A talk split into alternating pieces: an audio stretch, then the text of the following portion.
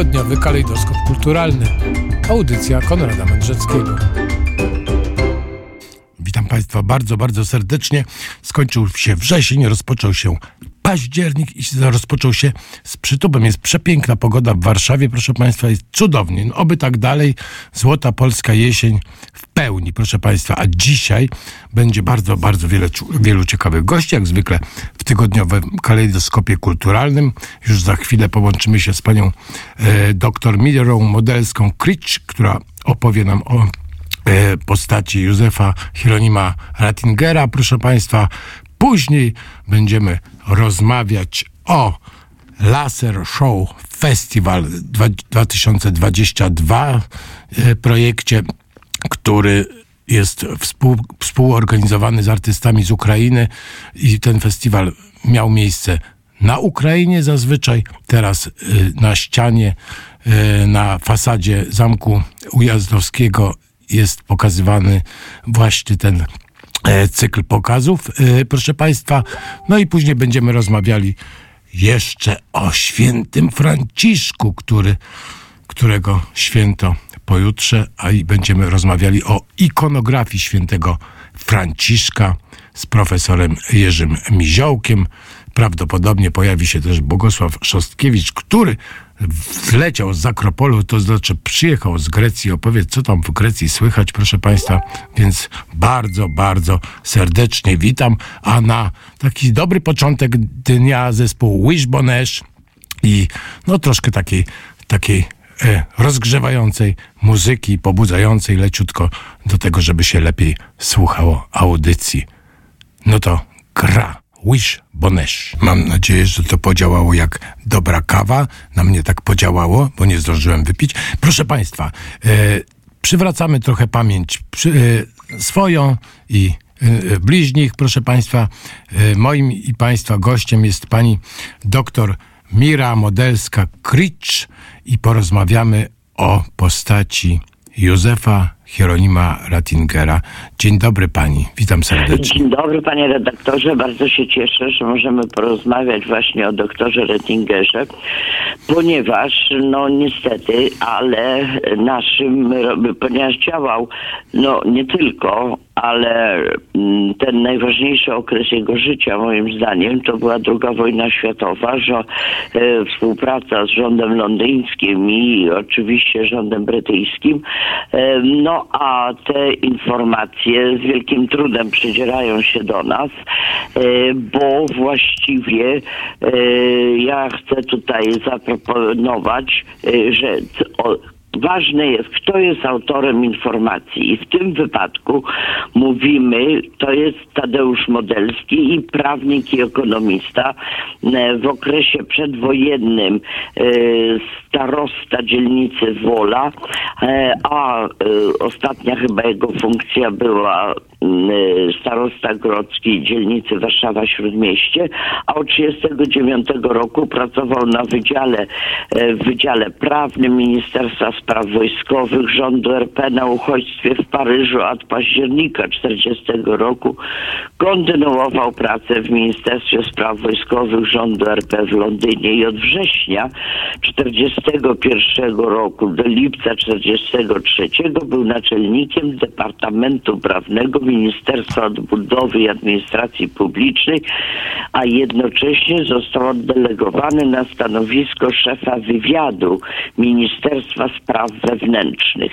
A więc proszę Państwa, no y, tutaj y, na przykład redaktor Zaorska chyba pisała tak, nie chyba na pewno o Rettingerze, no w trochę takim negatywnym świetle, pod, przedstawiając jego y, w taki ten właśnie sposób, który został u nas chyba ukuty przez, przez no wyjaśnię przez kogo w dalszej rozmowie, ale no, kto jest, może być bardziej wiarygodny? Powojenny redaktor lat tam 2000, czy czy szef wywiadu Ministerstwa Spraw Wewnętrznych i współczesny Rettingerowi, ten e, osoba, która go bardzo dobrze znała, nawet się z nim przyjaźniła. No to chyba nie pozostawia tutaj żadnej kwestii, kto może być wiarygodny. No tak, ja, ja tylko chciałem tylko powiedzieć, że e, w ogóle pamięć e, o, o, o, o, o Rettingerze, ja, ja myślę, że wiele osób w ogóle nie ma pojęcia, bo my wchodzimy troszeczkę na wyższy poziom tutaj, a wiele osób w ogóle, e, na przykład uczniów, studentów, nie wie w ogóle, kto to był. I to jest jakby też pierwszy, że tak powiem. to jest wielka strata. I chcę powiedzieć, że teraz wracam z takiego zebrania, takiego pięknego stowarzyszenia e, polonijnego, e, czyli obywateli polskich, to znaczy Polaków mieszkających e, w różnych krajach świata i tam między innymi właśnie e, w jednym z paneli występował osoba, która pracuje parada Schu- Schumana, tak, e, która pracuje w tym e, właśnie biurze.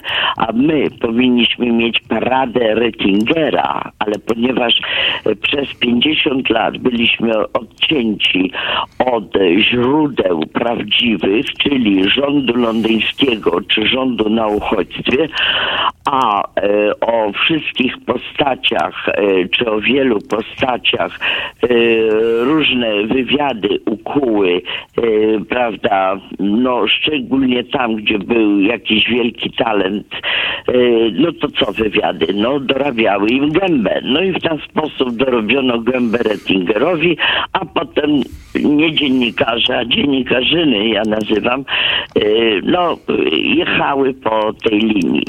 I teraz, dlaczego, więc to może ja zacznę od jego z naszego polskiego punktu widzenia największej misji. A więc czwartego, ja dojdę do życiorysu, ale zacznę po części od końca.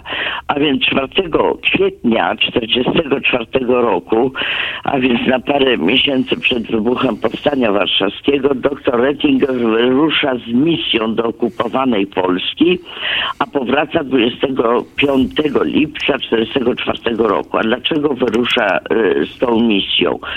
Y, do tej misji zgłosił się zresztą sam, ale również po części był zainteresowany w tym Churchill, ponieważ Stalin y, ukuł takie, takie mm, słynne powiedzenie, że Armii Krajowej to w ogóle nie ma i ja tu cytuję Stalina. Armia Krajowa egzystuje, e, e, egzystuje jedynie fantazji Mikołajczyka. I z tego powodu Brytyjczycy i Amerykanie nie zawsze wiedzieli, co naprawdę dzieje się w Polsce.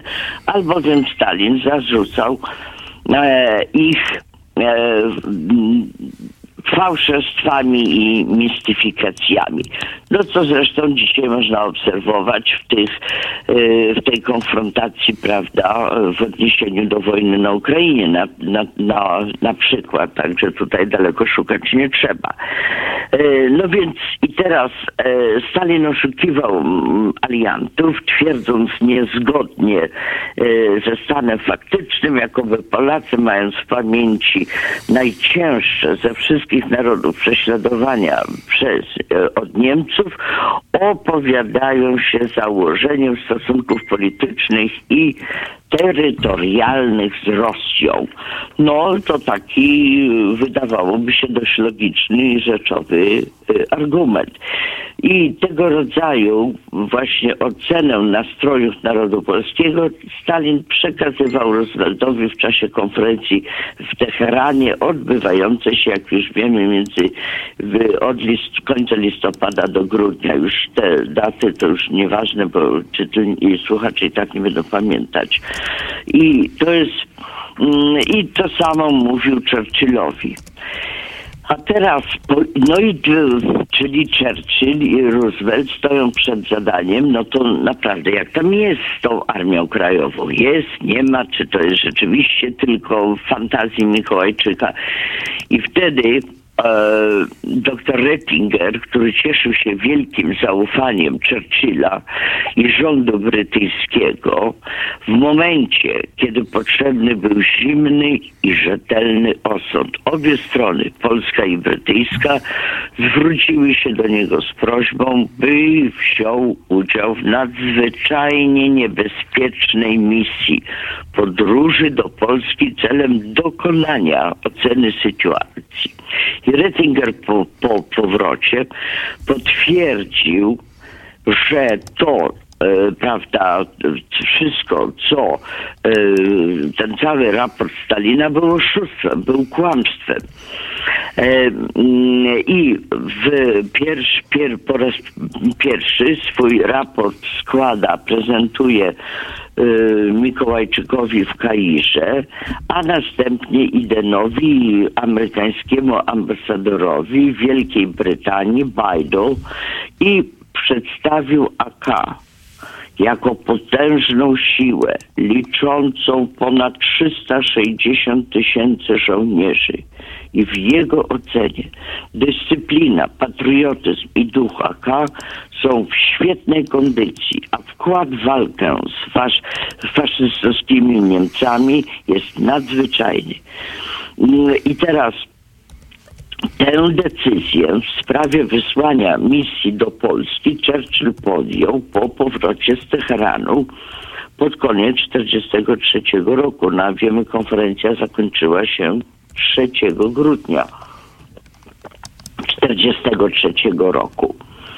E, mm, I mm, więc ponieważ wiadomość była, e, że Londyn penetrują sowieccy agenci e, na e, niemalże wszelkich poziomach i wszystkich dziedzinach wojskowej, politycznej, ekonomicznej, łącznie ze środowiskami wywiadowczymi, misja Rettingera była utrzymana w największej tajemnicy. No i proszę Państwa, to jest właśnie to, że te najbardziej newralgiczne, najważniejsze misje wywiadowcze no muszą być utrzymane w największej tajemnicy. A teraz może tak pokrótce powiem, że mm, może w tym momencie należy przybliżyć czytelnikowi e, postać Rettingera i pozwolę sobie na krótką charakterystykę doktora Rettingera. Słuchaczowi, słuchaczowi. Słuchaczowi, tak. I teraz doktor Józef Hieronim Rettinger urodził się 17 kwietnia 1888 roku w Krakowie. Był synem świętego adwokata Józefa i Marii Krystyny Czarniańskiej, córki rektora Uniwersytetu Jagiellońskiego. I teraz po ukończeniu, bo dlaczego używam tytułu doktor Rettinger? Ponieważ do tej pory jest najmłodszym absolwentem, który zdobył doktorat na Sorbonie z literatury e, francuskiej, pisany po francusku. Do tej pory, proszę Państwa, a upłynęło ile? No prawie pewnie tak około 100 lat. I Rettinger po ukończeniu szkół w Polsce kontynuował studia we Francji, gdzie właśnie na Sorbonie otrzymał doktorat z dziedziny literatury. I teraz od 1916 roku, w czasie rządów Herberta Asquisha, premiera Wielkiej Brytanii z ramienia partii liberalnej. Pracował jako brytyjski doradca polityczny w sprawach Europy Wschodniej i Środkowej. No to normalne. Ja też byłam doradcą minister pracy, e, Mrs. Dole w Departamencie Pracy. No bo wybiera się osobę z, z danego kraju, prawda? Która zna język, lub też języki danego, danego prawda, terytorium, no, która się wychowała i która jest tak zwana native do tej kultury, cywilizacji i no, wszystkiego, co dzieje się w kraju. I teraz Tadeusz Modelski określa go, że był wielkim humanistą, romantykiem, miłującym sztukę i literaturę, obdarzonym nadzwyczajną pamięcią, inteligencją, urokiem i bezinteresownością.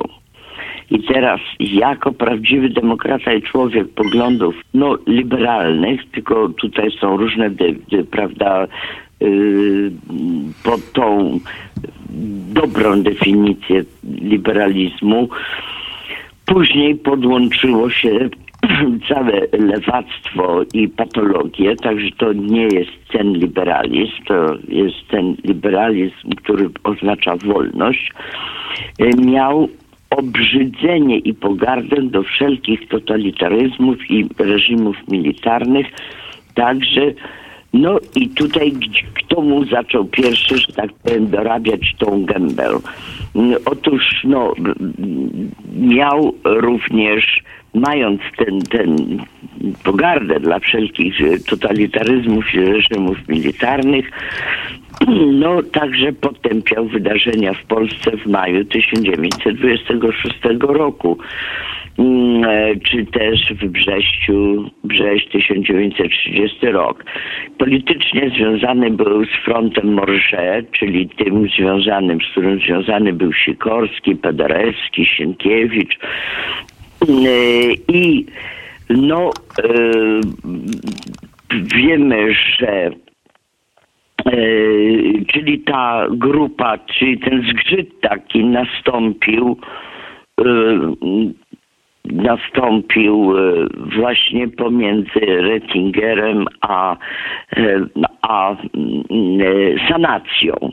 No i pewnie to sanacja wymyśliła, że był Żydem, że był masonem, że tam jeszcze, że był agentem te, takim, takim i jeszcze jakimś tam, nie wiem, a ruskim też, tak. No a oku, no właśnie, nawet, nawet, nawet. Te nazwiska Rettinger, Kissinger, a prawda, z, w Ameryce sobie był, prawda, Kissinger, yy, ale pisownia jest ta sama i to jest stare austriackie, to są dobre austriackie nazwiska. Osobiście znałam pana Kissingera, który był, zarządzał y, hotelem Watergate w Waszyngtonie. No i uważał się, tak mówiąc szczerze, prawie że za takiego austriackiego arystokratę, no bo tam, prawda, zatrzymywały się głowy państwa, więc trzeba było się znać na wielu rzeczach e, takich właśnie arystokratycznych różnych zachowań i tak dalej, żeby móc prowadzić taki hotel. I na podsłuchach no też. Środowisko, więc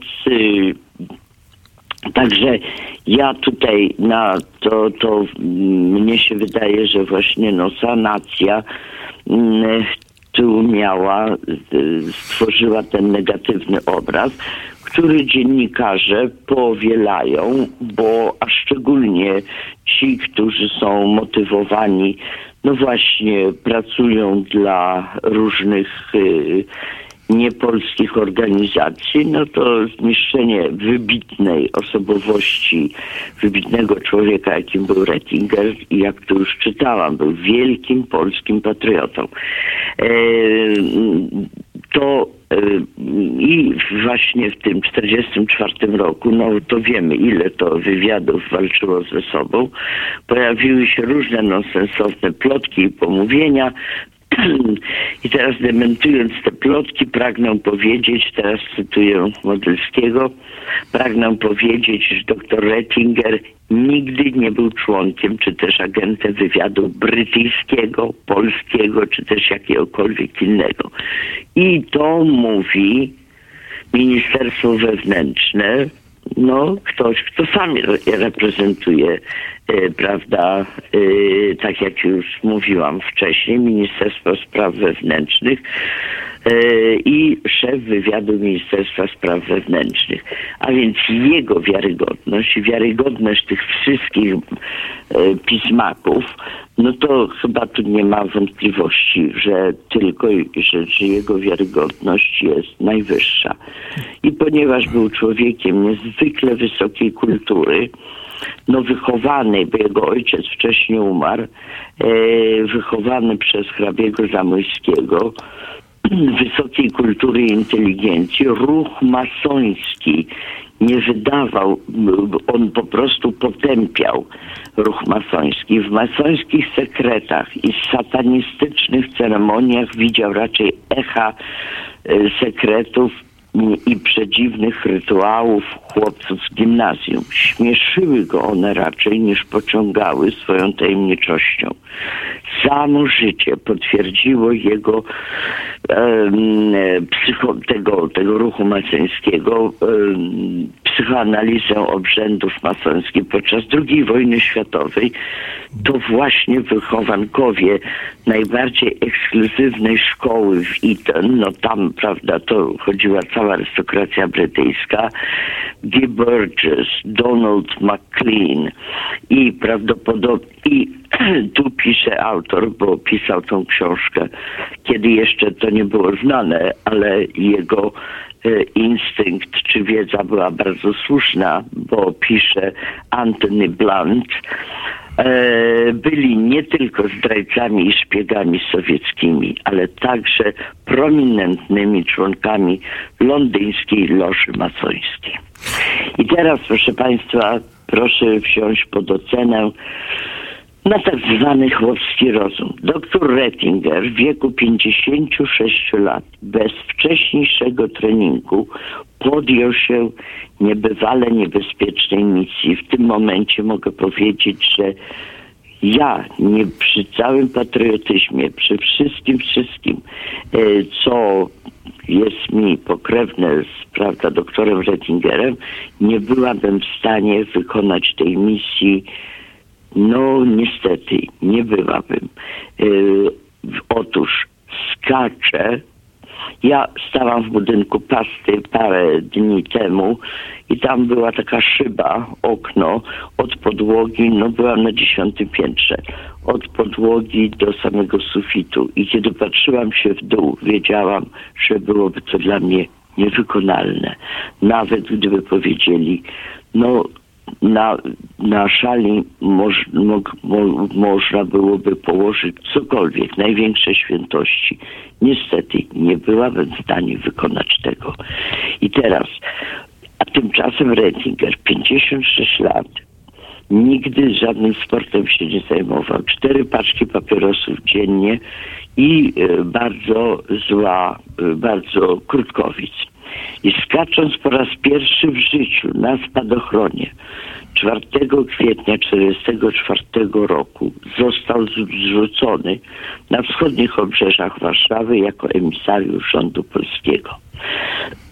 I teraz samolot, który wiózł doktora Zettingera, wystartował z Brindisi, wykonując misję na rozkaz tak zwanego mm, SOE, to jest Special Operations Executives. I proszę Państwa, kiedy y, w, czasie właśnie tej naszej naszych zebrań y, Republika Polonia, Polaków z całego świata, siedział koło mnie pan mm, y, z Francji, y, to, który jest już znany w Polsce dzięki wywiadom, jakie robiła pani Stankiewicz z nim, pan Dębiński. I powiedział mi, że w Australii spotkał na lotnisku, lecąc między jakimiś tam portami, człowieka i kiedy wyczytywali nazwiska, polskie nazwisko, więc oni podeszli do siebie i ten mówił, ja jestem pilotem, który, było to w latach 60. jeszcze, ja jestem pilotem, który latał na tych misjach e, nocnych do Warszawy ze zrzutami.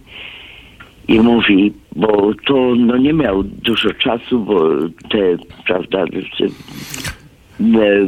Pani Miro, no, ale na lotnisku, tak? Pani Miro- mają tam 50 minut i powiedział, dolatywałem do Tatr i jeszcze na niebie widziałem łuny palącej się Warszawy, powstania warszawskiego. Nigdy tego nie zapomnę i w tym miejscu u tego lotnika zakręciły się łzy w oczach. Tymczasem Rettinger jest rzucany e, no, e, symbolicznie mówiąc, na tym niebie e, nad Warszawą, kontrolowanym przez co? No, kontrolowanym przez lotnictwo, e, przez lotnictwo niemieckie. A więc. E, Pani Miro, Pani Miro, ale już troszkę musimy kończyć, bo y, już nam y, czas ucieka. Zaraz będą nowi goście. Niech pani powie, co przeczytać, żeby się, że tak powiem, jaką książkę by pani poleciła, y, żeby o Józefie Hieronimie Rettingerze y, młodzi i starsi ludzie przeczytali, y, no bo no bo na dzisiaj musimy powoli kończyć. No to może jeszcze do tego powrócimy, ale. Wrócimy, e, wrócimy na pewno. polecam, e, polecam e, osobę, która jest w najwyższym stopniu wiarygodna, no bo sama zajmuje się wywiadem w Ministerstwie Spraw Wewnętrznych w czasie rządu londyńskiego, a więc no, takie osoby nie mogą się mylić, bo to jest ich, prawda, obowiązek zawodowy, ażeby mieć perfekcyjną informację.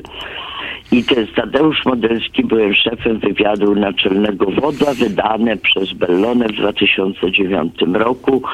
I ja myślę, to jest nie tylko świadek tamtych czasów, ale świadek tamtych czasów w osobie członka rządu londyńskiego i który go znał osobiście, e, który był prawnikiem i który mógł e, wydawać tylko i wyłącznie tak jak no podobnie jak tutaj e, Churchill chciał, e, a więc zimny i To, rzetelny. to osąd. wiemy.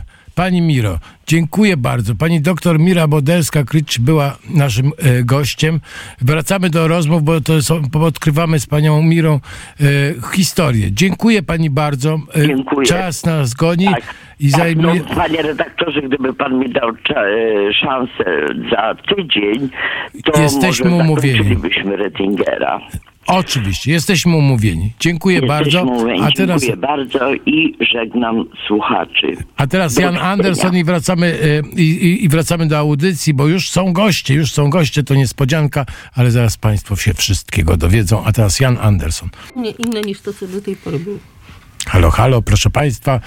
Jesteśmy, jesteśmy. Dzisiaj jest 1 października, proszę Państwa. Skończył się- wrzesień, robimy mu papa i złote, złota polska jesień w pełni cudowna pogoda, prawda? Tak, pogoda A- a. piękna, a my zamawialiśmy pogodę dzisiaj na wieczór, na jutro i mam nadzieję, że pogoda nas nie zawiezie. Powiedziała pani Maryla Ścibor-Marchocka, a jeszcze jest z nami pan Igor Skalski. Dzień dobry, witam serdecznie. Dzień dobry.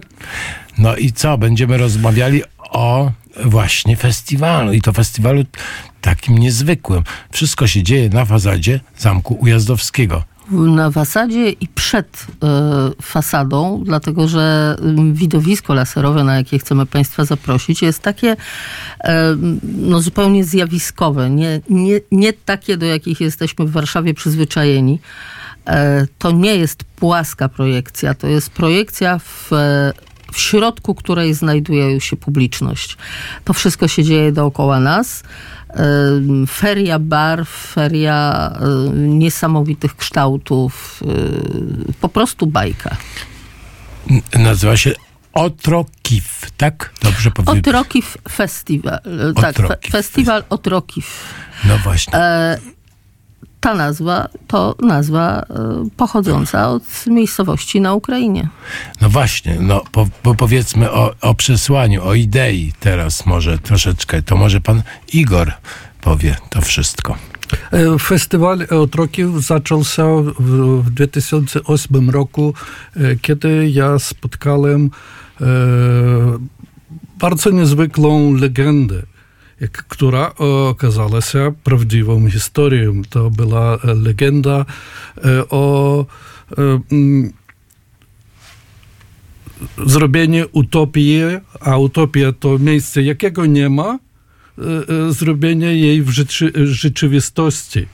Bo 220 lat temu, po drugim rozbioru Polski, wynikło dziwne państwo, państwo Miękowieckie. Stojały słupy tu państwo Miękowieckie, a tam carstwo rosyjskie. Bo po rozbiorach Polski na te ziemię na Podolu przyszły rosyjskie urzędniki, rosyjskie popy i rolnika można było sprzedać, zabić, cokolwiek zrobić z nim jak rzeczą, a w państwie miękowieckim była równość dla wszystkich, co więcej, nawet jeśli ktoś nazwał e, rolnika, e, czyli włościanina, chłopem, hamem, za to czekała go kara i to poważna. I e, w tym państwie... Gdyby nie, tam były cały, cały, cały kodeks prawny. Dyby, dyby, dybów chyba nie stosowano, ale stosowano chyba najsurowszą karą, która była stosowana, było przesiedlenie w okolice Odessy, w ziemię, która, która została zakupiona też przez właściciela. A to, że to wszystko jest prawda, to dowód jestem ja tutaj żywy bo to państwo było państwem mojego przodka. Ja dotykam, to prawda, żywy, żywy człowiek. Tak, tak Ignacy Redux Siwor-Merchocki. No i żeby w, była pamięć o tą, o tą historię, to postanowiliśmy tak jak kiedyś były święta w tym państwie w, w końcu lata, takie święt, święto obrzynek, to my... W tych, dożynek. Dożynek, tak. To my postanowili także zrobić święto, tylko teraz festiwal połączenia światła i muzyki, syntezy dźwięku i obrazu, to nowoczesne, nowoczesna sztuka u nas to nazywa się światłomuzyka i, i w wykonaniu laserów to jest pokazy laserowe dwóch rodzajów. Rodzaj animacji laserowej, a także przestrzenny taniec promieni, jaki jest bliski do choreografii, do baletu, tylko ludzkie ciało jest przyziemione grawitacją, a promienie mogą latać i ograniczone tylko fantazją twórców. Tych twórców laserowych prace, jakich my pokazujemy na tym festiwalu, to są z różnych krajów, z Ukrainy, z Polski, z z Emiratów Arabskich nawet jest tak. ktoś. E, tak, e, firma Laser Saga, tylko e, pochodzenia ukraińskiego. Ale bo, bo to jest tak, ale tutaj jest napisane w programie, że wystąpią. Czy oni, ci artyści też sami fizycznie występują? Bo tak jest napisane w programie, tak? Występują, czy oni... Występują ich prace. To jeżeli oni przysyłają nie, ja rozumiem. swoje utwory, a e, e, nasza orkiestra laserowa ich gra. A muszę powiedzieć, że Igor jest znany w tym środowisku, ponieważ pracował, e, sam tworzy, jest w czołówce światowej, można spokojnie powiedzieć, tej dziedziny sztuki. I ten festiwal też miał zawsze bardzo taką piękną formułę, bo nie jest to taki typowy festiwal, gdzie jest jakiś jury, jakieś ocenianie, jakieś, jakieś tego typu rzeczy, tylko to był zawsze festiwal taki, że przyjaciele, koledzy z fachu przysyłali swoje prace, czasem też przyjeżdżali na ten festiwal, kiedy mogli mm, i pokazywali, jakby chwaląc się przed swoimi własnymi kolegami, co fajnego zrobiłem, a ja zrobiłem coś jeszcze innego. Więc to ma taką formułę radości i i, Takiego i piękny. dialogu, które... Dialogu, dialogu. I on się wy, wy, wyrastają nowe, że tak powiem, pomysły z tych dialogów, tak? Tak, tak. Dialogu, przenikania się pewnych e, e, pomysłów, e, temperamentów. E, także po prostu e, to jest e, jedna wielka niespodzianka, to co, to, co, to, co jest pokazywane. I zawsze towarzyszy temu wielkie święto, święto e, właśnie w Otrokowie, e, gdzie zachował się z zamku e, Reduksa ym, duży dziedziniec ogrodzony, olbrzymi dziedziniec ogrodzony. Na tym dziedzińcu kiedyś obradował tamtejszy wiec, Sejm, e, bo wszyscy obywatele byli równi i wolni, więc oni, oni decydowali o bardzo wielu rzeczach. A dzisiaj na tym, na tym miejscu odbywa się, odbywa się ten festiwal, który gromadzi tysiące Ukraińców i nie tylko Ukraińców, bo z całego świata przyjeżdżają ludzie, ale jest to też taka, mm, e, takie święto wolności bo państwo minkowieckie, głównym, głównym jego atutem była wolność. E, wolność dla każdego obywatela. I, i, I Ukraina to potrafi w tej chwili bardzo pięknie świętować. No, a Igor jest tego najlepszym przykładem, bo e, nie znam bardziej wolnego Ukraińca niż, niż Igor.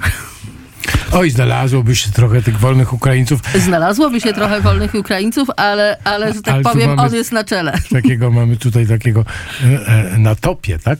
A, a dobrze, a bo, bo porozmawiamy jeszcze o tym, co się dzieje, bo tak, wczoraj był pierwszy pokaz, ale są jeszcze dwa, no bo żebyśmy nie, Tak. nie byli, że tak powiem, e, gołosłowni w tym sensie, że opowiadamy o rzeczach, których nie można, że tak powiem, dotknąć, ale bo można dotknąć. Proszę powiedzieć, jak to wczoraj, tak króciutko o tym, co wczoraj, no bo już nie będziemy z żywymi, na, naprzód wolimy iść, e, w związku z tym wolimy o tym, ale jak to wczoraj wyglądało i co będzie dalej, kiedy te pokazy i co, czego możemy się spodziewać, o której i tak dalej. To ja powiem tylko y, dokładnie o której i, i, i kiedy i gdzie, czyli y, fasada Zamku Ujazdowskiego od, y, od strony Placu na Rozdrożu, Jazdów 2 i dzisiaj i jutro o godzinie 19.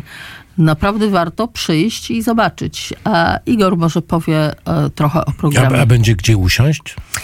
Y, Tam jest trochę kilka ławeczek, jest takich, takich Czyli dodatkowych parkowych. nie ma, ja znam to miejsce. no. Dodatkowych nie ma, dodatkowych nie ma, ale y, zapewniam, że, że, że kiedy się na to wszystko patrzy, to się zapomina o tym, że się stoi, gdzie się jest, po prostu człowiek się przenosi w inny wymiar. No, taki starszy człowiek jak ja, to będzie musiał wziąć sobie krzesełko swoje. No ale dobrze. Ewentualnie wziąć krzesełko swoje, y, taki y, ktoś jak, jak w naszym wieku. No to teraz panu Igorowi oddajemy głos, bo to on jest tutaj naj, najważniejszy, można powiedzieć. Ta sztuka y, y, połączenia światła i muzyki y, y, my zaczęliśmy w latach 80., y, kiedy y, mm, z- był szary s- świat komuny. Y, y, W telewizorze były tylko filmy o wojnie i relacje o partii. A z drugiej strony, y, i to było wszędzie, tylko kiedy my przychodzili do domu i slu- słuchaliśmy muzyki nowoczesnej, i jaka była pełna barw, pełna życia, potrzebowaliśmy do niego jeszcze zrobić stronę wizualną. I e, Wtedy my zaczęli e, w Użgorodzie teatr e, światła i muzyki, w jakim rysowali abstraktne formy, jak, które tańczyli w, razem z muzyką. Potem to technika była rozwi- rozwijana i najlepszym do tego był laser. A już w, w 2008 roku zaczęliśmy festiwal e, e, pokazów laserowych, e, k- który e, dzisiaj o 20 odbędzie O, się... o 19. Od, dzisiaj o 19, tak, tak. Tak. E, odbędzie się e, e, przed e, Zamkiem Ujazdowskim, przed Centrum e, Sztuki e, Współczesnej. współczesnej. Będzie sztuka rze- rze- rze- rzeczywista, tr- tr- trójwymiarowa, gdzie promienie będą e, tańczyć. One nie tylko tańczą, one, to nie jest płaskie, tak jak mówiłam. Ta przestrzeń zostaje tak lekko przydymiona, co powoduje, że e, właściwie cała ta e, grafika bo są też y, opowieści w, ramach tych y, etiud, które są e, animowane. Natomiast to, co jest y, grafiką, również pojawia się w przestrzeni, czasem tuż nad głową, czasem, czasem gdzieś po drzewach. No to, to po prostu, no człowiek jest w centrum tego, co się dzieje. Co to za opowieści? Różne, bo to, tak jak mówiłam, różni są, różni są. Oczywiście jest motyw ukraiński, jest motyw ukraińsko-polski, jest, jest e, jeśli chodzi o animację, opowieść też o e, samym festiwalu i, i, i o moim szacownym przodku Reduksie e, Ścibor Marchockim. Natomiast e, mm, są też opowieści fantastyczne zupełnie. E, na przykład Alfa, czy, czy, czy, czy, czy Przyszłość, e, e, czy Droga. To są, to są, to są um, opowieści e, takie właśnie, nie chcę zdradzać ich fabuł. No dobrze, ale może pani powiedzieć na przykład, czy ta przyszłość rysuje się w tym laserowo-dźwiękowym świecie optymistycznie? Bardzo optymistycznie pokazuje, że nic nas nie może zatrzymać, że wszystko jest przed nami, że e, nie ma przeszkód. To trochę e, to jest to, co, co dzisiaj nam też pokazuje Ukraina jako taka, prawda? Bo e, myśmy tak wiedzieli, Z że ta Ukraina smokiem jest... stanęli diabłem Ale siedmiogłowy. Dokładnie. I, i, i, I przecież te kolejki ludzi, którzy wracali na Ukrainę, żeby się bić, żeby walczyć o swoją ojczyznę, ludzi, których nigdy byśmy nie, poczy, nie poczy, o takie bohaterstwo nie podejrzewali, którzy y, w tej chwili no, pokazują i, i, i, również y, tą dzielność niesłychaną, y, choćby, choćby z ostatniej, chyba sprzed dwóch dni relacji Dmytro Antoniak, że, że prawda, są przygotowani nawet na wybuch atomowy, ale to ich też nie zatrzyma. Myślę, że przyszedł czas, kiedy Ukraina się przebudziła i ja, ja sobie sama mówię, że gdyby Petlura doży, dożył tych dni, to, to, to płakałby z radości, bo to było jego marzenie. To było właśnie jego marzenie, przebudzona Ukraina. A przebudzona Ukraina to przebudzona Europa. Tak, tak, przebudzona Europa. Poza tym, poza tym Ukraina przebudziła się e, w jedności z Polską. I to jest też bardzo istotne, bo my osobno to no, zostaniemy po sen zniszczeni. Giedroicza się zaczyna sprawdzać. Piłsudskiego również, e, że po prostu możemy pewne rzeczy zrobić razem. E, a proszę pamiętać, że, że ten sam gen wolności noszą też Białorusini, Litwini, Estończycy, e, Łotysze i wszystkie narody I Rzeczpospolitej. No dobrze. A ten festiwal jest emanacją, również emanacją wolności, radości, piękna, przede wszystkim piękna. A przybyliśmy tych artystów, którzy występują, no bo trzeba im, że tak powiem, oddać, że tak powiem, e, e, piąteczkę, no taką, e, bo, bo jest ich wielu, tak? Więc może pana Igora poproszę o to, żeby przedstawił tych artystów, którzy będą prezentować, którzy prezentują swoje prace w czasie tego festiwalu. No, 10 studií laserowych przyjmuje uczestnictw w festiwalu. To studii Techart z, Lwowa, którym ja pracuję. Z,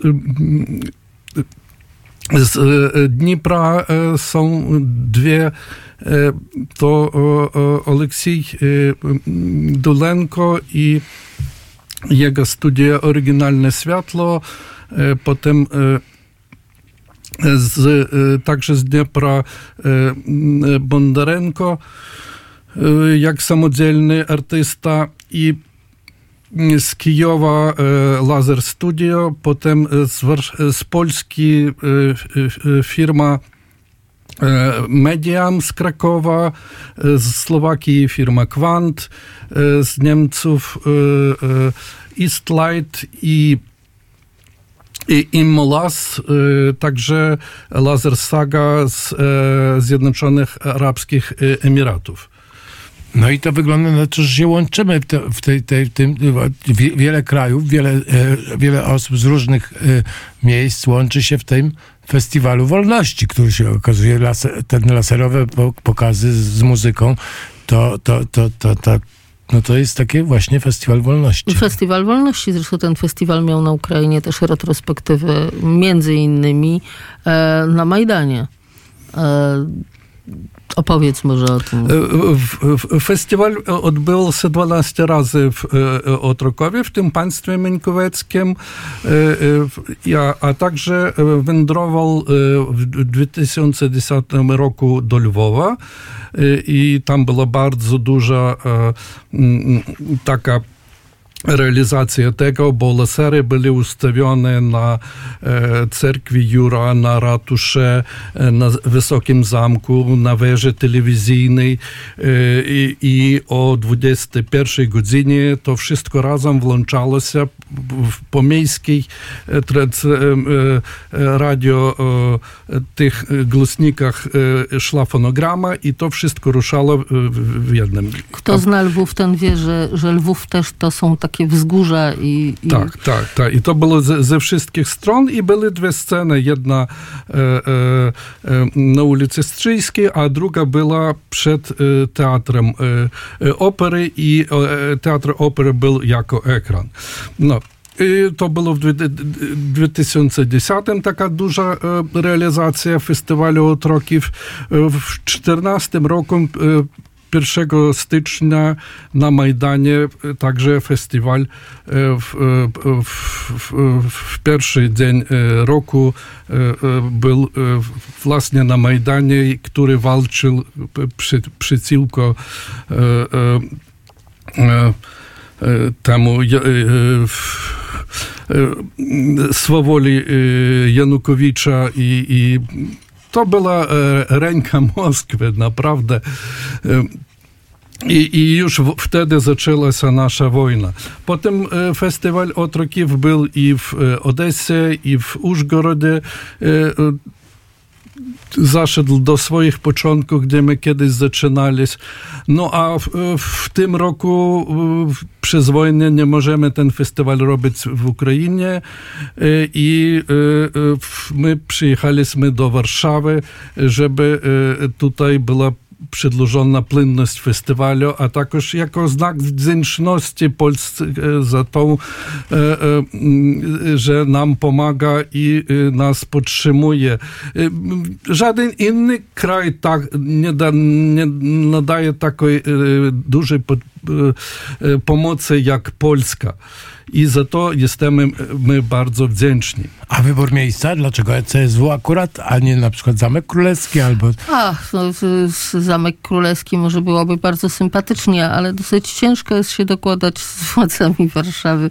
A CSW przyjął nas y, po prostu z otwartymi rękami, więc stąd. A poza tym to jest też sztuka współczesna. No właśnie, no troszkę tam mamy kłopotów z tymi władzami Warszawy odnośnie różnych, że tak powiem, e, e, historii, ale już dajmy im e, spokój, że tak powiem, tym władzom. Już może niedługo się skończy ta kadencja i będzie jakaś inna kadencja, ale to, to zamek ujazdowski to wspaniałe miejsce. No, e, jest no, krok od łazienek zresztą. No, tak, po prostu mamy, właśnie jest fantastyczne. Mamy, mamy, mamy dosyć piękną przestrzeń i ona jest zagospodarowana. Oczywiście, e, gdybyśmy się mogli tak pomarzyć i zrobić e, tak, jakbyśmy chcieli, to na przykład, e, mm, no cóż, Plac Zwycięstwa, prawda, też no z laserami by z, z, wysoka. E, mm, no, może właśnie Plac Zamkowy, to, to, to, to to, to były by takie miejsca, takie miejsca wymarzone. E, no ale może przyszłość przed nami, może i to się ale... uda. A ja jeszcze chciałam tylko dodać do tego, co Igor mówi, bo, bo myślę, że mamy, mamy e, my z kolei, bo Ukraińcy mówią, że dziękują nam za pomoc, a my dziękujemy Wam za to, że zasłaniacie nas przed tą czerwoną hordą, którą i my, i Wy doskonale znamy. I budzicie ducha, po prostu. Tak. I budzicie ducha. I, to, Przypominacie nam 18 rok i, i to, że można. I właśnie, no, a, a my teraz będziemy, e, byliśmy chcieli sobie porozmawiać jeszcze dłużej, ale przy- dochodzi godzina dziewiąta, więc ja jeszcze raz powiem, kto był e, moim i Państwa gościem. Pani, pani Maryla musi coś powiedzieć. Tak, y, Zamek Ujazdowski, godzina 19 dziś i 19 jutro. E, wejść ta, od strony plac, o, placu na rozdrożu. Maryla Ścibor-Marchocka i Igor Skalski o Laser Show Festival byli moim i Państwa gościem. Bardzo, bardzo Państwu dziękuję. A zaraz wiadomości.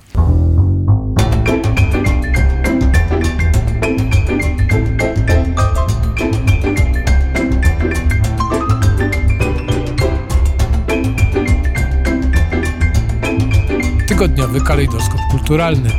Audycja Konrada Mędrzeckiego. Czy Państwo zdają sobie sprawę, że w 1817 roku, właśnie 1 października, powołano na Uniwersytecie Wileńskim Towarzystwo Filomatyczne. To bardzo ważna wiadomość w kontekście oczywiście roku romantyzmu polskiego. Ale teraz posłuchamy piosenki o świętym Franciszku i będziemy rozmawiać o świętym Franciszku, ponieważ święto świętego Franciszka już pojutrze. reklamie.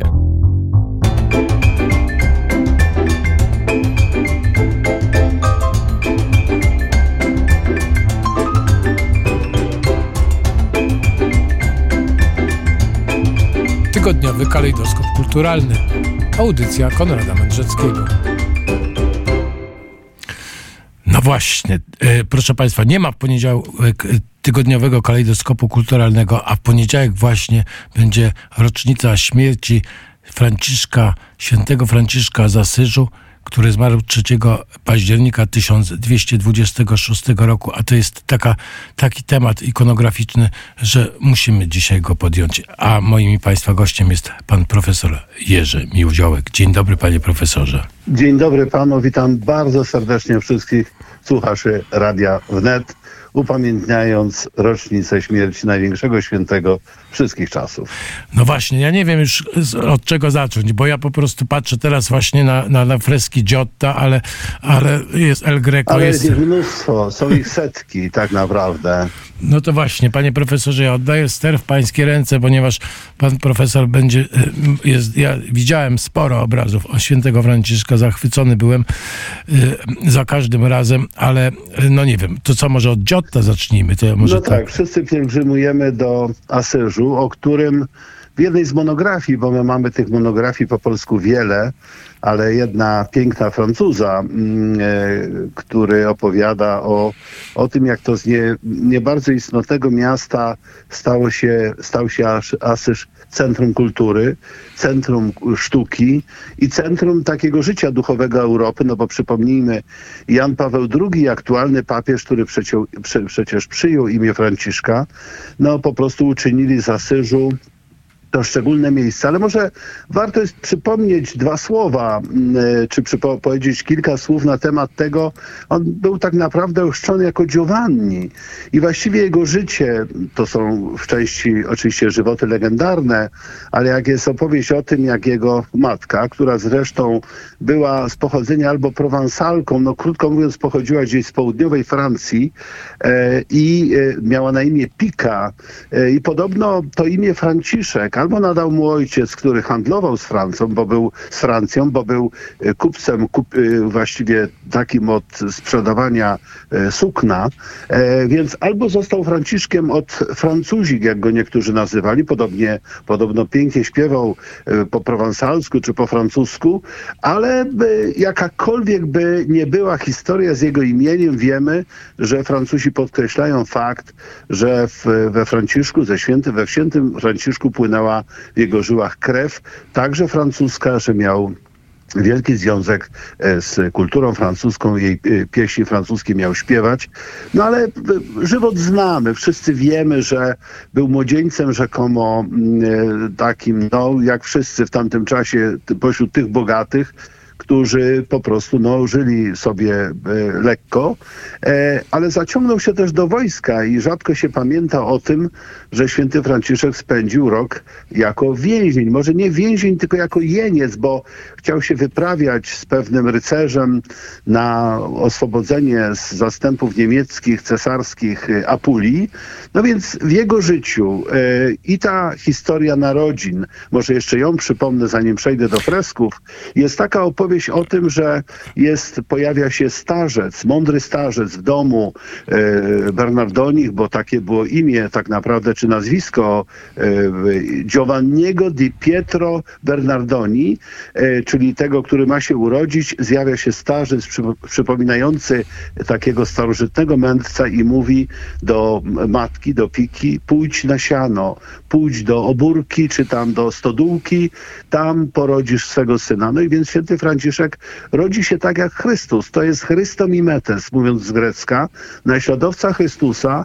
Pierwsze kilkanaście lat życia Lovelasa, młodzieńca, który marzy o karierze rycerskiej, a potem ta wspaniała opowieść, kiedy pojawia się żebrak i w imię Boże prosi o wsparcie, Franciszek go oddala, ale zaraz za nim biegnie i wręcza mu sporą kwotę pieniędzy na przeżycie. Oto ten, który kocha biednych, rodzi się, a potem słyszą, jak wszyscy wiemy, głos e, smalowanego krucyfiksu, a potem cała wielka przygoda, wyprawa do Egiptu, bo to jest źródłowo po, poświadczone. No i potem, gdy umiera w roku 1226, przychodzi bardzo szybko kanonizacja i oczywiście rodzi się ta niesłychana ikonografia. Pierwsze jego przedstawienie za najwcześniejsze uważa się to w Subiaco. My wszyscy, którzy jeździmy do Rzymu i mamy czas na wycieczkę do Subiaco, wiemy, że tam jest ten wspaniałym sanktuarium wizerunek niezwykły, wspaniały, smukłego, e, uduchowionego w kapturze franciszkanina, który e, wybrał bardzo skromny strój, chodził boso i jakby w tym czasie, kiedy pogardzano biednymi na całym świecie, on tych biednych przygarniał, a kościoły, które w jego imię zaczęto za chwilę budować, jak Santa Croce we Florencji, są gigantyczne próbują ob- objąć wszystkich, absolutnie wszystkich, którzy garną się do Kościoła, do Chrystusa. Panie profesorze, bo jeszcze jutro, ja, ja chciałem zapowiedzieć, jutro się rozpoczyna e, e, no, nowa audycja, proszę Państwa, jak dobrze stać, wstać skoro wnet i będzie prowadziła tą audycję z moją e, pomocą Magdalena Woźniak i o samej postaci Franciszka będziemy opowiadali, będziemy też cytować Jakuba de Vorigine. Żywot będzie można wysłuchać we wspaniałej interpretacji właśnie Magdy, a dzisiaj zajmijmy się ikonografią, bardziej No ikonografią. właśnie. No więc właśnie, ikonografia. Oczywiście najbardziej znany obraz, no mamy y, także nawiązanie do Alverni, czyli do tego miejsca, gdzie święty Franciszek staje się prawdziwym naśladowcą Chrystusa, czyli Chrystomimetesem. To przecież się dzieje na Alverni w roku 1224. To jest scena, kiedy święty Franciszek albo rozmawia z Bogiem, który się pojawia w postaci y, Serafina, e, czyli wieloskrzydłego anioła, e, czyli stygmatyzacja, kiedy otrzymuje stygmaty, czyli jako jest tym pierwszym w dziejach świata e, naśladowcą Chrystusa, czy tym, który jest, idzie jego śladami, który te stygmaty otrzymuje. A więc widzimy świętego Franciszka w, w tysiącach przedstawień, kiedy rzeczywiście ma podniesione, jak to we Włoszech jest, ludzie modlą się tak jak w starożytności, podnosząc obydwie ręce do góry jako orant i otrzymuje po prostu te bolesne znamiona cierpienia. I to są przepiękne sceny. My je mamy też w zbiorze w kolekcji Lanskorońskich. Y, Są cztery obrazy, które ukazują świętego Franciszka. Jest też stygmatyzacja świętego Franciszka.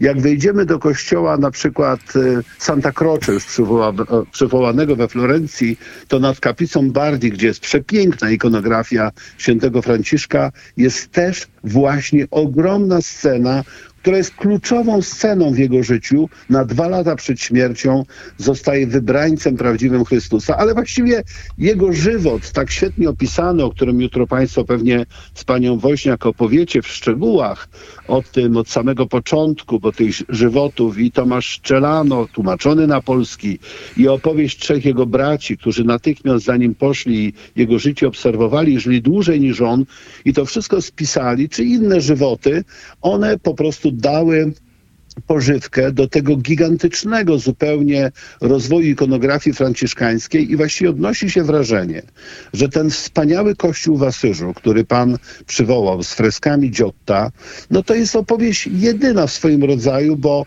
właściwie nigdy mm, już potem nikt nie stworzył tak wspaniale rozbudowanej i takiego formatu malowideł, których jest y, około 30. Nie, Wazary pisze, że 32. Ja myślę, że można uznać, że to 26 malowideł po jed, 13 po jednej, 13 po drugiej, jeszcze na krótszych ścianach. Więc mamy opowieść o świętym Franciszku, która jest zawarta w tych trzech dziesiątkach przedstawień i właściwie mamy tam wszystkie szczegóły, właściwie od jego najwcześniejszych lat po moment jego śmierci, jego pochówku, moglibyśmy powiedzieć, czy opłakiwania, no więc y, pośród tych, które nam przychodzą zawsze na myśl, jest taka, kiedy w, po prostu no, widzimy na przykład y, święty Franciszek jeszcze jako młodzieniec, który już jest znany z pewnych cech, przechodzi ulicą, notabene przechodzi ulicą z, z od, odniesieniami do tego, co w Asyżu do dziś istnieje. Tam jest taka świątynia starożytna, którą przerobiono na kościół. Oto rzuca pod jego stopy człowiek płótno czy szatę, żeby Franciszek mógł przejść tak jak Chrystus, wjeżdżający do Jerozolimy na osiołku. Pamiętamy opowieść z, z Niedzieli Palmowej, kiedy Chrystus wjeżdża po prostu jak król, jako wybraniec. Więc świętego Franciszka, y, mówiliśmy o tym narodzinach na sianie, y, legendarnej opowieści, teraz mówimy o tym y, człowieku, który ściele płótno pod jego nogi, czyli to, to właśnie wyczuwano jego wielkość. Ale tych scen po kolei się posuwając, kluczowych, kiedy Franciszek już e, no właściwie jest na drodze do, tego, do tej pełnej transfiguracji osobowości, między innymi scena, kiedy modli się w jednym z kościołów i słyszy od krzyża, mm, właściwie przemawia do niego krzyż, malowany krzyż, e, który mu mówi, że musi odnowić jeden z kościołów, kościół San Damiano. A więc y, jest to taka scena, w której widzimy modlitewne skupienie, widzimy ten wspaniały malowany krucyfiks, których we Włoszech namalowano tysiące y, w XIII-XIV wieku. No i święty Franciszek jest tym, który z ojcu podbiera pieniądze, sprzedaje bele płótna, zbiera pieniądze na odbudowę kościoła, restauruje ten kościół, a potem kolejne wspaniałe sceny, które na przykład idzie do papieża ówczesnego Innocentego, mówi mu o właśnie reformie, prosi o mm, zatwierdzenie reguły, y, to jest, jesteśmy około 1209, y, papież mu odmawia, potem ma sen, że święty Franciszek jest tym, który uratuje Kościół, który Kościół odnowi, a scena jest alegoryczna. Otóż y, papież widzi, Kościół lateraneński, przypomnijmy, że Kościół świętego Jana na Lateranie, niegdyś Kościół Salwatora, y, teraz nazywany Kościołem świętego Jana, to jest Mater Omnium Ecclesiarum, to jest matka wszystkich kościołów. Do, do, dziś to jest najważniejszy kościół Rzymu, pomimo, że kojarzymy to ze świętym Piotrem. Więc widzimy scenę, jak święty Franciszek y, występuje w roli kolumny czy filaru, podpiera walącą się budowlę, wspaniałą budowlę z tamtego czasu, która się zaczyna rozpadać. Święty, czyli papież wzywa świętego Franciszka, który jeszcze z Rzymu nie odszedł, no i Franciszek oczywiście jest tym, który y, zostaje jego reguła zatwierdzona. Przystępuje do niego mnóstwo młodych ludzi poszukujących no, podobnego jakby stosunku do świata, czy rozwijania swojej, swojej troski o biednych, o ludzi porzuconych, o nieszczęsnych. No, w piosence słuchałem tej piosenki pięknej przed wejściem naszym na antenę o opatrywaniu ram. Tak, staje się tym, który pochyla się nad, nad najbardziej nędznymi nędznymi, jakby to by się było, można byłoby powiedzieć, przypadkami ludzkiej nędzy, nie mówiąc o tym, jaki jest stosunek jego do przyrody, więc może ja tu zrobię mały przerywnik, bo tych scen będziemy przecież opisywali więcej, jest ich mnóstwo, są wzruszające. E, i e, jakby no Giotto dzięki swojemu geniuszowi na samym początku XIV wieku, a więc przypomnijmy, święty Franciszek umiera w 1226, kanonizacja w 20 jest w 28 roku, dwa lata później. Niektórzy twierdzą, że pełna była nieco później, ale nie wchodźmy w szczegóły, to jutro Państwo ustalicie. Natomiast y, y, kościół, który powstaje w tym miejscu, to też warto przypomnieć, zbudowano kościół świętego Franciszka, gdzie według tradycji w starożytności zrzucano podobno skazańców, e, z, z, bo to jest wyniesione miejsce, tak jak była skała tarpejska w Rzymie, to tam w tym miejscu uświęconym śmiercią skazańców pojawia się ten właśnie myśl, żeby świętego Franciszka, najpierw pochowanego e, w świętym kościele świętego Jerzego, e, zostaje pochowany w miejscu, które wszyscy znamy. Ten jest mnóstwo, więc którą z nich mamy wybrać? Jest ich wiele, na której się e, chcemy skupić, panie redaktorze. No ja bym to jednak, ta, ta rozmowa ze zwierzętami może. No tak, rzeczywiście. To, tak, tak to jest scena, ona jest, ci z Państwa, którzy byli w Asyżu wiedzą, że idziemy, patrzymy na prawo, na lewo, bo po obydwu scena, po obydwu, po obydwu stronach tej bazyliki, która jest bazyliką jednonawową, ale dwupoziomową. Mamy dolny poziom, gdzie są między innymi malowidła ukazujące świętą Marię Magdalenę, jest taka kaplica, ale na górze mamy po prostu całą absolutnie nawę, y, właśnie ozdobioną tymi malowidłami. Idziemy, patrzymy na poszczególne sceny, a to tej próba ognia, y, kiedy Franciszek się udaje do Egiptu, a to sceny właśnie z tym powozem przypominającym świętego Eliasza i w pewnym momencie wchodzimy, już na samym końcu, dochodząc do ściany, która zamyka kościół, ta ściana, y, wewnętrzna ściana mm, y, kościoła na jego zamknięciu, czy fasady głównej, widzimy malowidło, które jest rzeczywiście tak jak stygmatyzacja, y, o której mówiliśmy na wzgórzu Alvernia, jest tym takim podkreśleniem tego szczególnego związku z Chrystusem, to, to naśladowanie Chrystusa aż po ból, bo przecież on jemu towarzyszył do końca życia ogromny ból, on krwawił. Ta scena z ptakami. Rzeczywiście rozmowa z ptakami, którą trzeba zobaczyć w anturażu, bo przecież święty Franciszek rozmawia i z wilkiem w Gubio. No nie wiem, czego, czym żywił tego wilka w Gubio, jak go przekonał, żeby nie, nie, nie mordował owieczek. Y, czy mm, y, no, widzimy inne podobne sceny, Y, pamiętamy też jego hymny, ale ta scena tej rozmowy z ptakami, zgadzam się z panem całkowicie. To jest scena, która po prostu jakby uświadamia nam, że świat sztuki i świat duchowości y, właściwie wchodzi w jakąś sferę kompletnej przemiany. Oto widzimy przepiękne drzewa, które już nie są piktogramami jak w sztuce wcześniejszej. Piękne drzewa, E, widzimy ptaki, których jest bardzo wiele. Niektóre z nich bardzo blisko świętego Franciszka, który, niektóre z nich z nim po prostu dialogują, e, mają otwarte dziobki i widzimy po prostu rzeczywiście na jego twarzy rodzaj takiego rozmodlenia, takiej wspaniałej właściwie jakby duchowości, którą Jan Paweł II e, przelał właśnie w to, że uczynił świętego Franciszka, poza tym, że jest patronem całej Europy, uczynił go patronem ekologii czyli ochrony świata przed oczywiście no, tym niszczeniem świata. Wiemy, co mamy wszyscy na myśli. Więc święty Franciszek w tym przepięknym pejzażu, który to pejzaż jest wypełniony właśnie ptactwem, które już przyleciało, które nadlatuje, które się go nie boi, które się do niego garnie, jest ten wspaniały dialog. To są nasi bracia, święty Franciszek mówi.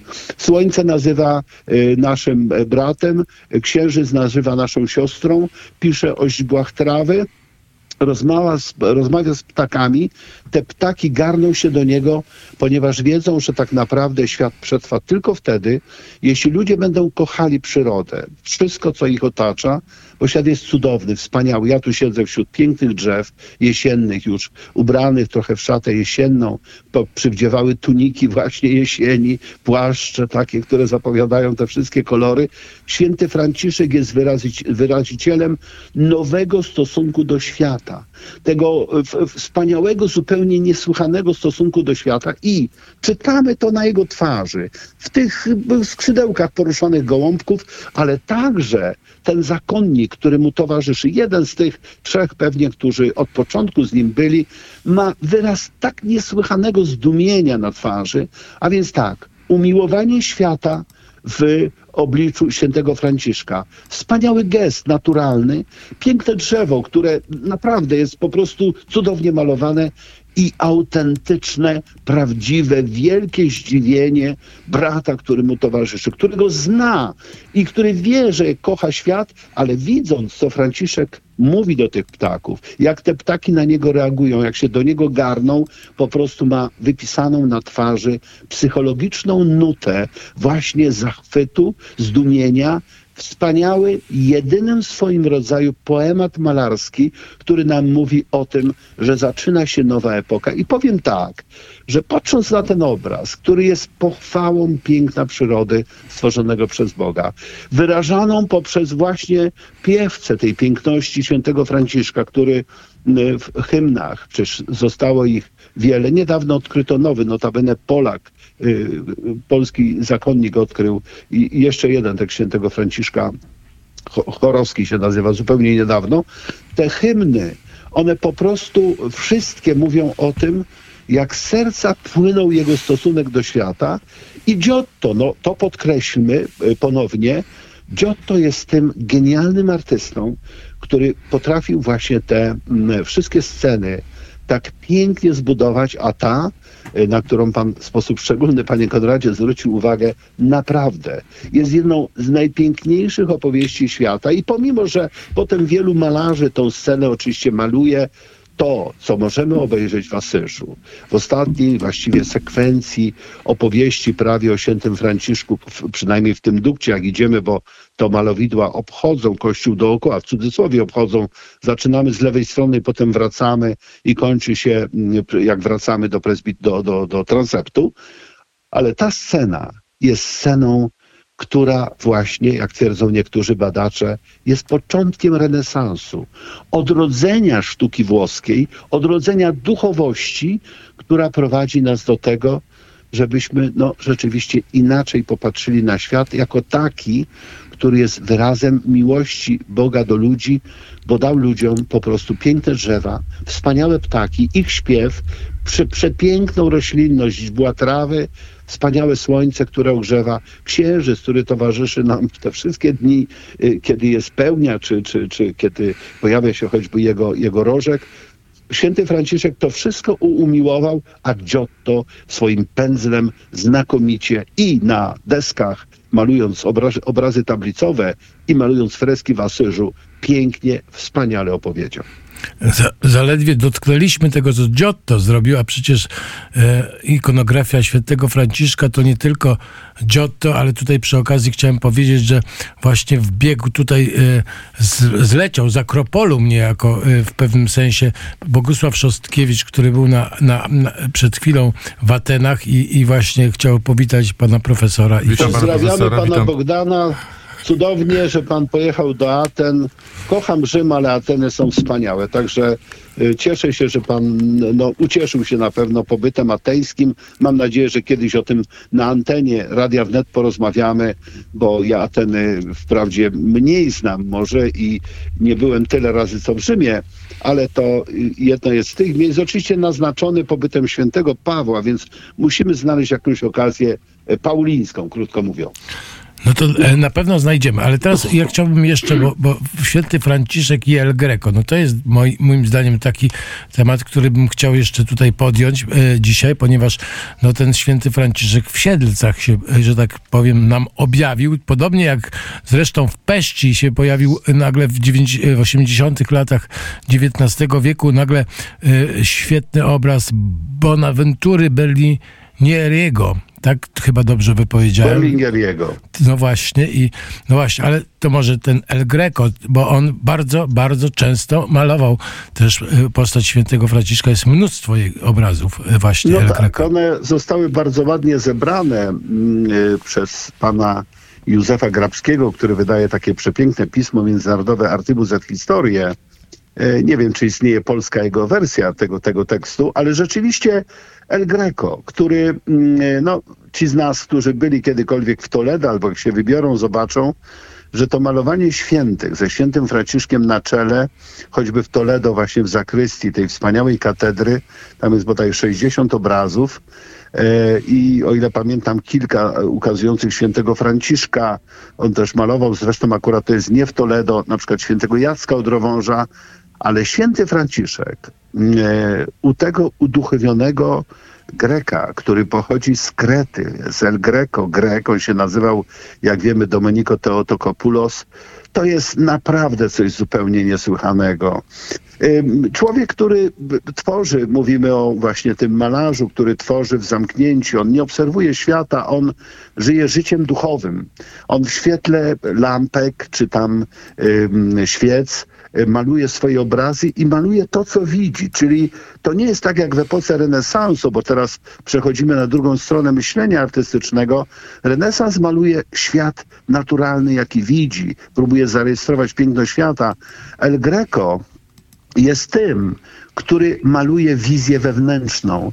I może dlatego, że maluje wizję wewnętrzną, czyli to, co czuje, co sobie wyobraża, co jest wyobraźnią jego duchowości bizantyńskiej, bo z tej duchowości się wywodzi, no rzeczywiście namalował. Ja nie potrafię podać y, y, kompletnej cyfry, ale to jest kilkanaście wybitnych, wspaniałych dzieł sztuki, w których albo widzimy świętego Franciszka w takim enigmatycznym ujęciu, bo my musimy sobie Boga, bo on z Bogiem przecież rozmawia. Oczywiście wiemy, że tak jak Mojżeszowi, Mojżesz nie patrzył na Boga na górze Synaj czy na górze Choreb, jak to woli, tylko rozmawiał po prostu no, z postacią, która się przesuwa obok niego i tak świecił wielkim blaskiem. Tutaj ma się pojawić serafin, wieloskrzydły anioł, jeden z tych e, wieloskrzydłych aniołów, ale my nie widzimy tego serafina w obrazie w Siedlcach.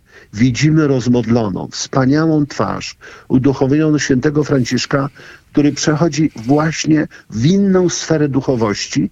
No więc opowieść, którą zawarł El Greco w tym obrazie, jest opowieścią skrótową, syntetyczną.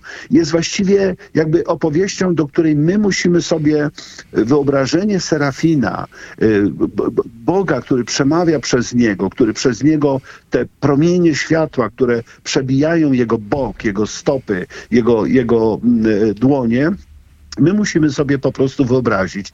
Ale jest wiele przedstawień świętego Franciszka takich, których święty Franciszek jest pochylony nad e, czaszką.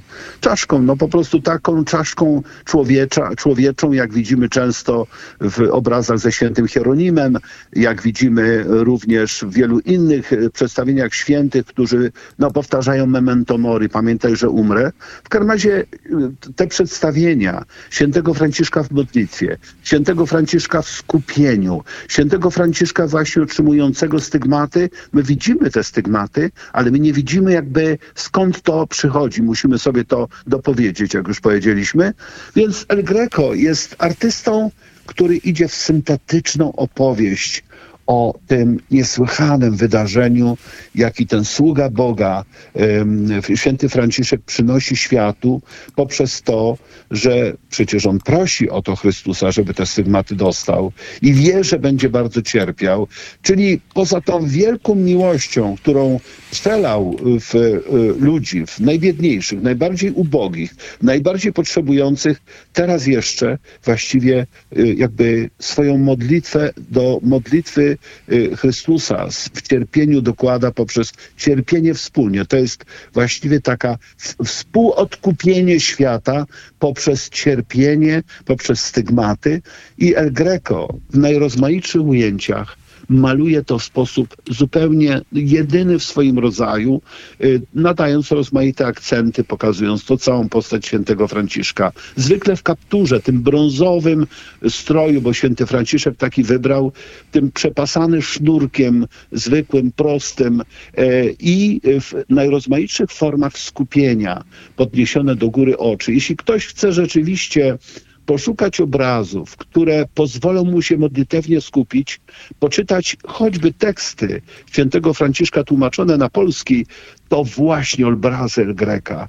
One wchodzą tak niesłychanie w duchowość tego wszystkiego, co święty Franciszek przyniósł, że pozwalają nam uwolnić się z ciężaru życia, trosk, a jednocześnie myśleć o tym, że modlitwa może być po prostu rzeczywiście uświęceniem naszego funkcjonowania e, poprzez no, choćby czytanie hymnów świętego Franciszka czy świętej Klary, która przecież była jedno, y, jego wielką naśladowczynią i która po prostu jest także wielką świętą umbryjską o czym nasi słuchacze doskonale wiedzą.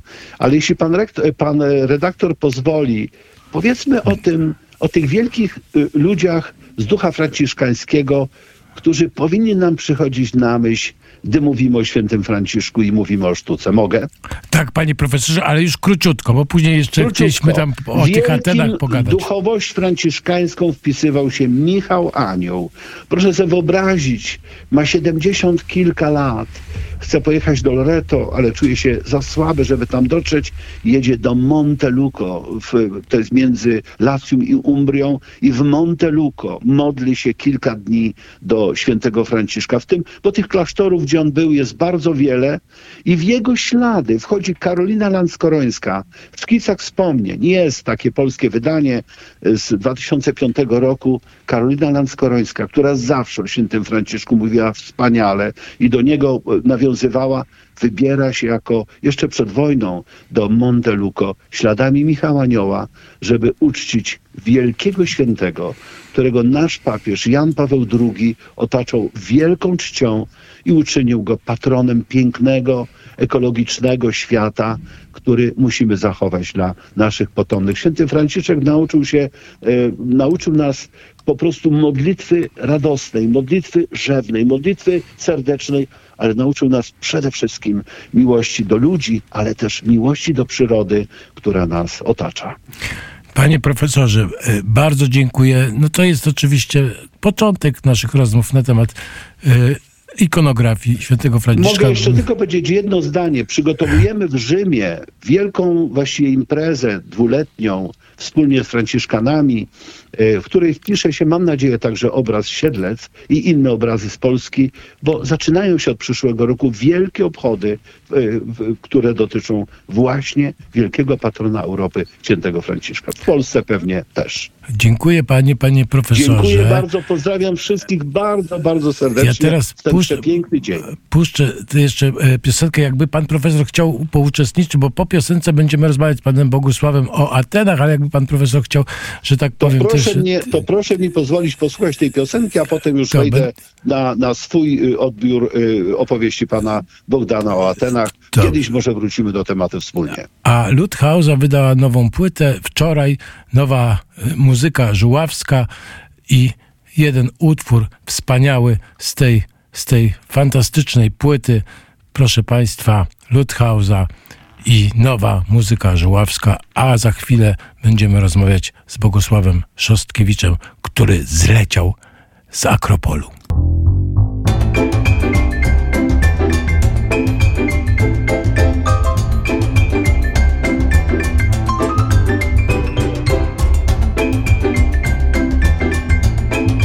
Tygodniowy kalejdoskop kulturalny. Audycja Konrada Mędrzeckiego. Dawno, dawno temu były takie zawody. Niejaka koleżanka Atena z kolegą Posejdonem walczyli o patronat nad pewnym miastem i wygrała koleżanka Atena i z tych Aten właśnie przyfrunął samolotem nie wiem jakich linii, nie będziemy reklamować, ale jakichś tam Greckich linii. linii? greckich, dobrze. Y, I Bardzo y, bezpiecznych. Czułem się świetnie. Nie lubię specjalnie latać, ale w, w, w samolocie tych linii czułem się świetnie. W jedną i drugą stronę szybko.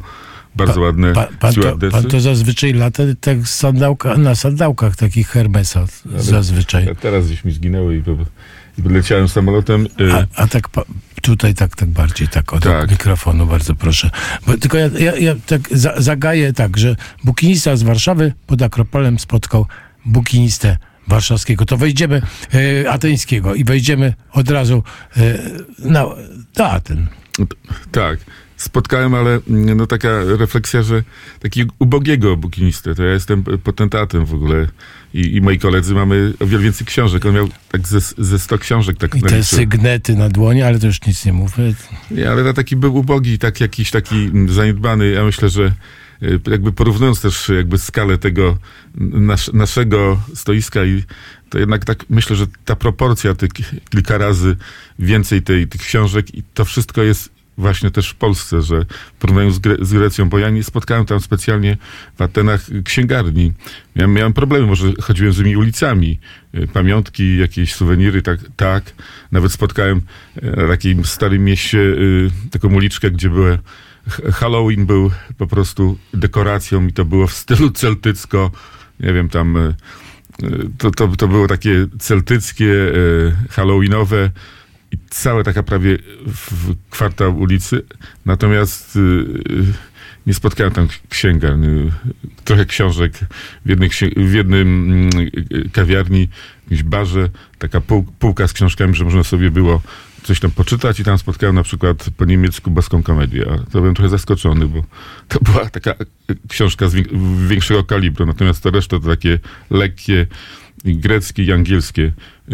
Książek nie widziałem bardzo mało, czyli to chyba też świadczy o tym, że, że- że coś się dzieje w ogóle w całej Europie takiego złego, a chyba my nie powinniśmy się wstydzić. Ja w ogóle, jak y, jestem teraz poza Grecją, byłem mm, w Portugalii, wcześniej byłem w Paryżu i jak człowiek jedzie do takich krajów i sobie konfrontuje, a ponieważ bardzo dawno właściwie nie, nie jeździłem po, po żadnych obcych krajach, specjalnie poza Francją, mm, to ma takie wrażenie, że próbuje się skonfrontować, zobaczyć, porównać, jak to wygląda. Z perspektywy, jak się ma więcej lat, to, to jest trochę, trochę łatwiejsze, bo ma się pewną wiedzę i mam takie wrażenie, że No ale często... trudniej wejść na Akropol, bo tam do jednak A, dość to- się idzie. A, to prawda. Trudno. To jest taka droga pod, pod górę, ale jednocześnie e, ten, te, te budynki i to w oddali i taka monumentalność powoduje, że- że to po prostu jest takim bodźcem i się idzie, a ponieważ turystów jest, jest dużo y, w Atenach y, i akurat jest niedziela, więc jest darmowo. To jest tym bardziej To dużo. bardzo info, informacja y, ważna. Tak, Wszyscy sobota, niedziela, przypominamy y- sobie, bo generalnie tam koło 15 euro taki wstęp na Akropol, tam jest taka budka przeszklona, ja pamiętam, Tak. a, a generalnie, w, a w niedzielę za friko. z Afriko. I tak się wtedy wchodzi, jest dużo ludzi i to y, po prostu, no i ta wysokość jakby człowieka mobilizuje y, i ta bliskość widzi, że do, do tego jeszcze jest, y, do tego są jeszcze inni i więc stara się po prostu dać siebie wszystko i to jest bardzo ważne, więc wchodzenie jest, jest trudne, ale, ale opłaca się i, i to robi wrażenie. Natomiast chciałem jakby powiedzieć, że takie generalne moje spostrzeżenie, że często jak słyszę, że y, Polacy gdzieś tam wjeżdżają, coś konfrontują, mówię im, nie mamy się czego wstydzić. Ja bym to odwrócił. My powinniśmy być dumni w ogóle z tego, co tu jest w Polsce. Ponieważ y, na pewno y, ta przeszłość starożytna Greków jest czymś imponującym. Myślę, że jakby, ponieważ w tej chwili te wszystkie budowle i pamiątki po starożytności są wtopione w ten krajobraz y, współczesny, a ponieważ on jest rozległy, Ateny są rozległym miastem na wzgórzach y, i tam dominuje taka biel i bardzo jasne słońce, co, to, co, to jest słońce śródziemnomorskie. I wszystkie budowle, te, te współczesne, to myślę, że to są z lat 70., jakichś 60., bo one przypominają mi trochę Rivierę Francuską i, i budynki, ta, takie jakby wieczne wakacje, jakby tam były w, tej, w tych Atenach. I te budynki są tak ustawione i tam musi być naprawdę gorąco. W lecie nie byłem, ale musi być bardzo gorąco. w- teraz było około ponad 20 stopni, więc to wszystko sprawia, że tam jest, jest ciepło i nieustannie, a widać na tych wzgórzach takie, takie suche połacie, że to musi być tam po prostu strasznie sucho. I tego deszczu tam nie było chyba w Atenach od wielu, wielu miesięcy. Akurat jak wyjeżdżałem, pokro, pokropiło, także miałem szczęście. Ale jak pan powiedział, y, czas płynie jakby troszkę wolniej jednak w Atenach niż w Warszawie. O, bardzo, bardzo. No to właśnie to jest chyba zaleta jednak. Ale nie, no ale z drugiej strony tak się jakby, jakby ci ludzie wszyscy tam na tym południu chyba też w Portugalii żyją takim, takim słowem hiszpańskim maniana, czyli to jutro. Oni się nie, nie śpieszą. I nie widać tam jakiegoś takiego przyspieszenia, to, co, takiej nerwowości, Ale jest to zdrowe jest bardzo, moim zdaniem. Nie, nie, nie, nie, dostaje się tak łatwo jakiejś zadyszki albo nawet czegoś gorszego. Może tak, ale też jakieś mam takie wrażenie, że to takie ubogie trochę jest, bo, e, bo, bo to chyba trzeba znaleźć jakiś ekwiwalent pomiędzy tym spieszeniem się. Ateńczycy chyba raczej się nie śpieszą. Oni siedzą w kawiarniach, e, dużo rozmawiają, e, gadają, gadają. To jest takie chyba też po- południowe. E, Zajmują najlepsze miejsca w kawiarni, więc po prostu trzeba tam, gdzie jest cień i, i się nie śpieszą. Śpieszą się tylko na, uli- na ulicach, bo jest duży ruch samochodów i motocykli. Te ulice nie są za szerokie, jakieś główne arterie i taki jest, jeżdżą, jest to zgodnie z przepisami, tak mi się wydaje, natomiast jest taki, taki widać, że ci kierowcy wymuszają. No, jakby miał przejechać, nie przejechać, raczej przejedzie. Y, Ale raczej jest bezpiecznie. Natomiast y, specjalnie się y, tam nie przejmują czerwonym, zielonym światłem, to po prostu sobie przechodzą. Samochody zatrzymują się, policji prawie nie widać, bardzo mało. W porównaniu z nami, to, y, z Polską, z Warszawą, to, to Warszawa jest fantastycznie bezpieczne miasto w A porównaniu. co pana zaskoczyło najbardziej w Atenach? No, pan był pierwszy raz, tak? T- y, tak. Pier, pierwszy raz byłem i to myślę, że właśnie jak się patrzy z, pew, z pewnej perspektywy, jak się już ma pewien bagaż jakichś doświadczeń i widzi się, wie się dużo i na temat tej Grecji się przeczytało, to trochę inaczej się to wszystko odbiera. Nie jest to takie imponujące, jak, jak można by było to mm, zobaczyć 20-30 lat, la- lat wstecz, gdybym miał mniej, mniej doświadczeń, mniej widział, mniej przeczytał. Y, No ale też łatwiej by było panu wejść do Akropol. Pewnie Tak. inaczej to bo jak Ja pan taki, prostu- taki zmęczony, zziajany i tak dalej, no nie, to... przepraszam, nie aż tak, tak nie, nie było, natomiast natomiast na pewno by byłabym jak sobie, jak Jelonek wskoczył na ten, e, także, ale ci Persowie mieli pod górę jednak, e, te, e, te mury e, Akropolu dosyć imponujące, chociaż zdaje się, że zdobyli ten Akropol i go zdewastowali. Jest, jest to naprawdę fantastyczne miejsce, bo ta, ta białość i w tym świetle m, daje niesamowite e, e, efekty, a w nocy na przykład, kiedy jest to oświetlone, też jest po prostu fantastyczne, bo, bo w ciągu dnia to jakby trochę jest przytłoczone rozległością Aten, które są białe, takie białe plamy, tam nie widać jakichś specjalnie wyróżniających się budynków i całe takie połacie, więc to nie jest jakiś imponujący, jakiś imponujący krajobraz.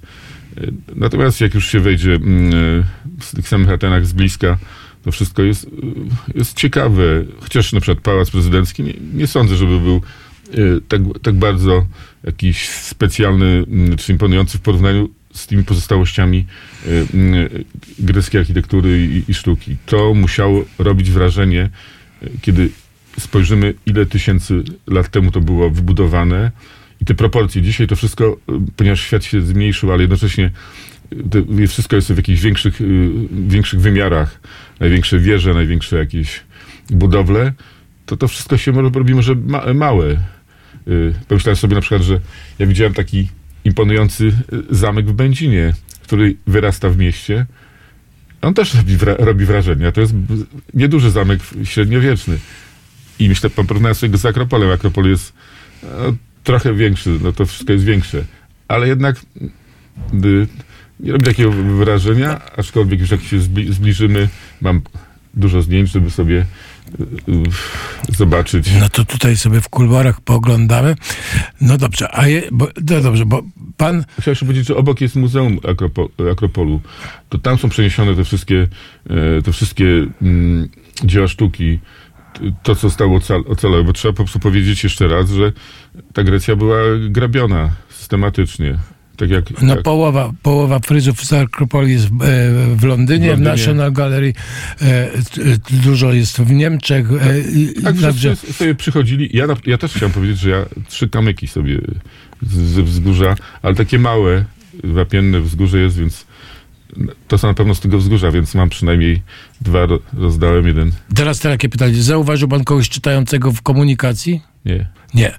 Tam E, telefony. Se- se- no to troszkę podobnie jak u nas, ale... ale nie, bo przyjechałem pociągiem i widziałem dwie osoby, które czytały książki pociągu. No to, no tak, mamy e, tak półtorej minuty.